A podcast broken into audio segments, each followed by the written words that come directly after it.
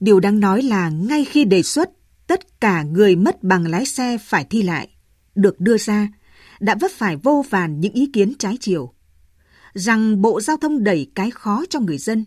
và rằng đó là đề xuất chưa thấu tình đạt lý, thậm chí là phản khoa học. Trong thực tế, cũng có những người lợi dụng chính sách vin vào đó để xin cấp lại bằng tới lần thứ hai, thứ ba.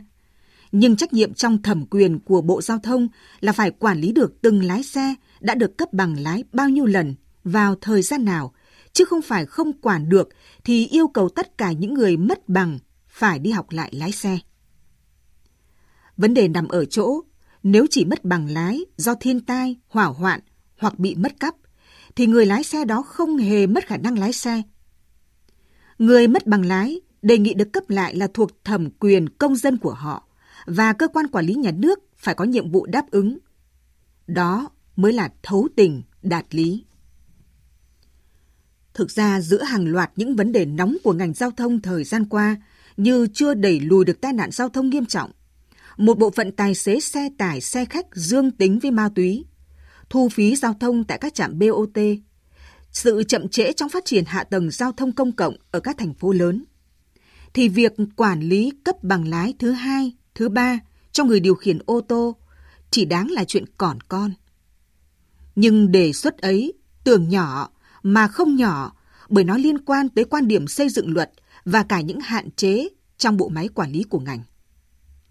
Cả một hệ thống dữ liệu quản lý cấp bằng lái xe đã được liên thông khắp các tỉnh thành trong cả nước mà vẫn để xảy ra tình trạng cấp bằng thứ hai, thứ ba. Với hệ thống ấy, các chuyên gia phần mềm hoàn toàn có khả năng cập nhật tiểu sử của từng lái xe, xem anh ta đã từng gây lỗi nghiêm trọng gì, có sử dụng ma túy hay không, hoặc có đủ năng lực hành vi để tiếp tục điều khiển phương tiện hay không. Năm ngoái, cũng chính ngành giao thông đã gây bão không đáng có với câu chuyện thu giá, để rồi trước sự phản ứng của dư luận, hàng loạt bảng thu giá tại các trạm BOT đã lại phải trở về với bảng thu phí như ban đầu. Những quyết định có phần nóng vội đó rõ ràng gây mất thời gian, lãng phí tiền của, tạo ra những cuộc tranh cãi không cần thiết và quan trọng hơn, làm xói mòn niềm tin của người dân và những chính sách không thực tế. Một ngày sau đề xuất gây tranh cãi, Bộ trưởng Bộ Giao thông đã gửi văn bản hòa tốc, siết cấp lại giấy phép lái xe. Trong đó nêu rõ, Tổng cục Đường bộ phải phối hợp với Cục Cảnh sát Giao thông để kết nối cập nhật thông tin vi phạm của các lái xe vào hệ thống cơ sở dữ liệu dùng chung trên toàn quốc, nhằm xác định nhanh và xử lý kịp thời đối với lái xe bị cơ quan chức năng thu giữ giấy phép lái xe do vi phạm. Dư luận chí ít cũng có thể thở phào bởi sự lắng nghe ý kiến dư luận.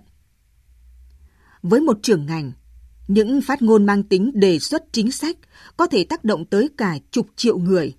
Và do vậy, phải mang tính khoa học, tính thực tế, càng không có chỗ cho sự nóng vội hay lỡ lời.